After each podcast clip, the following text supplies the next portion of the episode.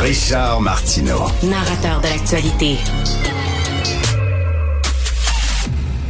Alors, nous parlons d'économie avec euh, Yves Daou. Yves, des millions de Québécois pourraient gagner gros grâce à leur vieux iPhone. C'est quoi ça? On peut leur vendre?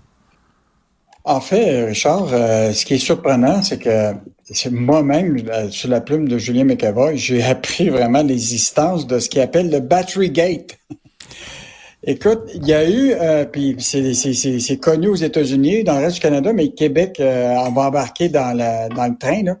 C'est qu'en septembre 2017, euh, tous ceux qui avaient, des, qui avaient acheté des iPhone 6 et plus, 6 euh, Plus, et ça, là, il y a eu une mise à jour qui a été faite du système d'exploitation qui automatiquement ralenti de façon systématique les, euh, les iPhones. Et donc, même Tim Cook, le patron de Apple, est obligé de reconnaître ça à Washington.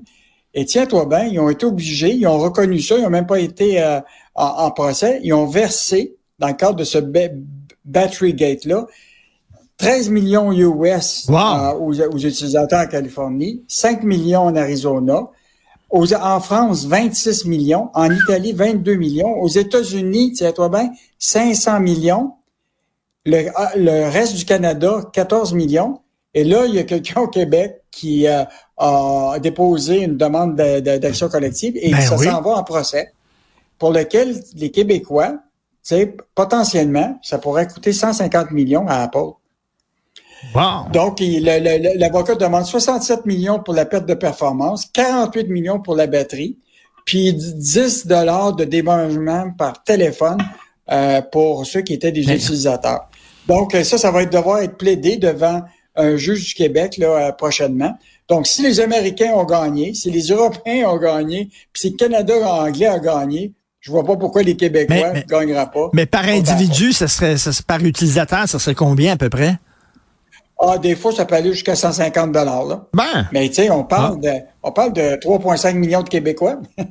eh bien, on va vérifier ça parce que là, la demande n'a pas encore été acceptée là, de, recours collectif. On verra. Mais comme tu non, dis, mais les chances, les chances que, que Apple gagne alors que la jurisprudence un peu américaine européenne et euh, canadienne montrent qu'ils ont qu'ils l'ont payé. Et en plus que Tim Cook l'a reconnu lui-même en 2018 euh, au Congrès à Washington. Mettons que ça va être difficile pour Apple de de, de, ben pas le faire. Ça fait que Richard, si tu veux être riche, je vais t'acheter un vieux iPhone tout de suite. euh, écoute, euh, on va peut-être manquer d'électricité. Est-ce qu'il va falloir prendre notre bain en famille comme le fait Eric Duhem, quoi? Écoute, Richard, là, c'est un vrai scénario de film qui, euh, qui, se passe actuellement par rapport à Hydro-Québec. Donc là, hier, il y a un rapport euh, d'un organisme très connu là, qui s'occupe de la fiabilité et de la sécurité des réseaux en Amérique du Nord, qui s'appelle le North American Electricity Reliability Corporation, et qui dit clairement là, que Hydro-Québec a perdu sa marge de main-d'œuvre à fournir de l'électricité. Il dit dans un cas extrême, là, où on avait des froids à l'extrême, là, pendant un bon bout de temps, là, notre marge de manœuvre est de moins de 2% Ça veut donc dire que si c'est le cas, il faudrait faire du délestage ou même couper de l'électricité à certains clients. En comparaison, l'Ontario a une marge de manœuvre de 20% Donc, mieux que le Québec. Mais, comment on est passé, comment on est passé de l'Arabie Saoudite, de l'électricité, à une nation qui est en danger si jamais euh, il y a des froids extrêmes qui durent trop longtemps? Comment ça, on est dégringolé là C'est le plus grand mystère que tu sais, les prévisionnistes à Hydro-Québec ont jamais été capables de dire comment depuis 2018, où ce qu'on était en surplus électrique, là on s'est retrouvé en pénurie. Oublie pas, une grande partie des pénuries, c'est par rapport aux projets qui s'en viennent, de la filière de la batterie électrique, tout ce qui est de la carboneutralité, là, ben oui, parce qu'évidemment, c'est en prévision de, de... Mais là, ce qui est encore plus incroyable, Richard, c'est les choses qui se sont déroulées en quelques jours. Là, tu as des compagnies euh, comme Résolu, Rio Tinto et d'autres qui, eux autres même, produisent de l'électricité pour euh, leur usine. Ben là, comme en hiver, des fois, ils ne l'utilisent pas. Là, Hydro-Québec est obligé d'acheter de Résolu puis de Rio Tinto de l'électricité pour pouvoir subvenir à ses besoins d'électricité. Mais là, ce qui est encore plus fascinant, euh, ce matin, Radio-Canada annonce ça, c'est que Pierre Fitzgibbon, actuellement, travaille sur un nouveau projet de loi qui va être déposé à l'Assemblée nationale, qui va viser justement à revoir toute la, loi de la Régie de l'énergie et qui va permettre à des entreprises privées qui produisent eux-mêmes d'électricité avec de l'éolien, etc., de revendre ça à d'autres clients.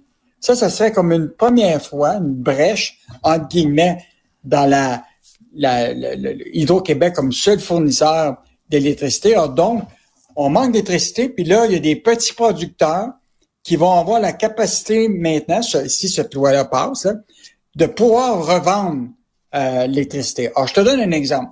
Tu sais qu'il y a un gros projet d'éolien actuellement à Shawinigan, qui est, euh, dont la famille des Desmarais est impliquée, qui s'appelle le TEST Canada.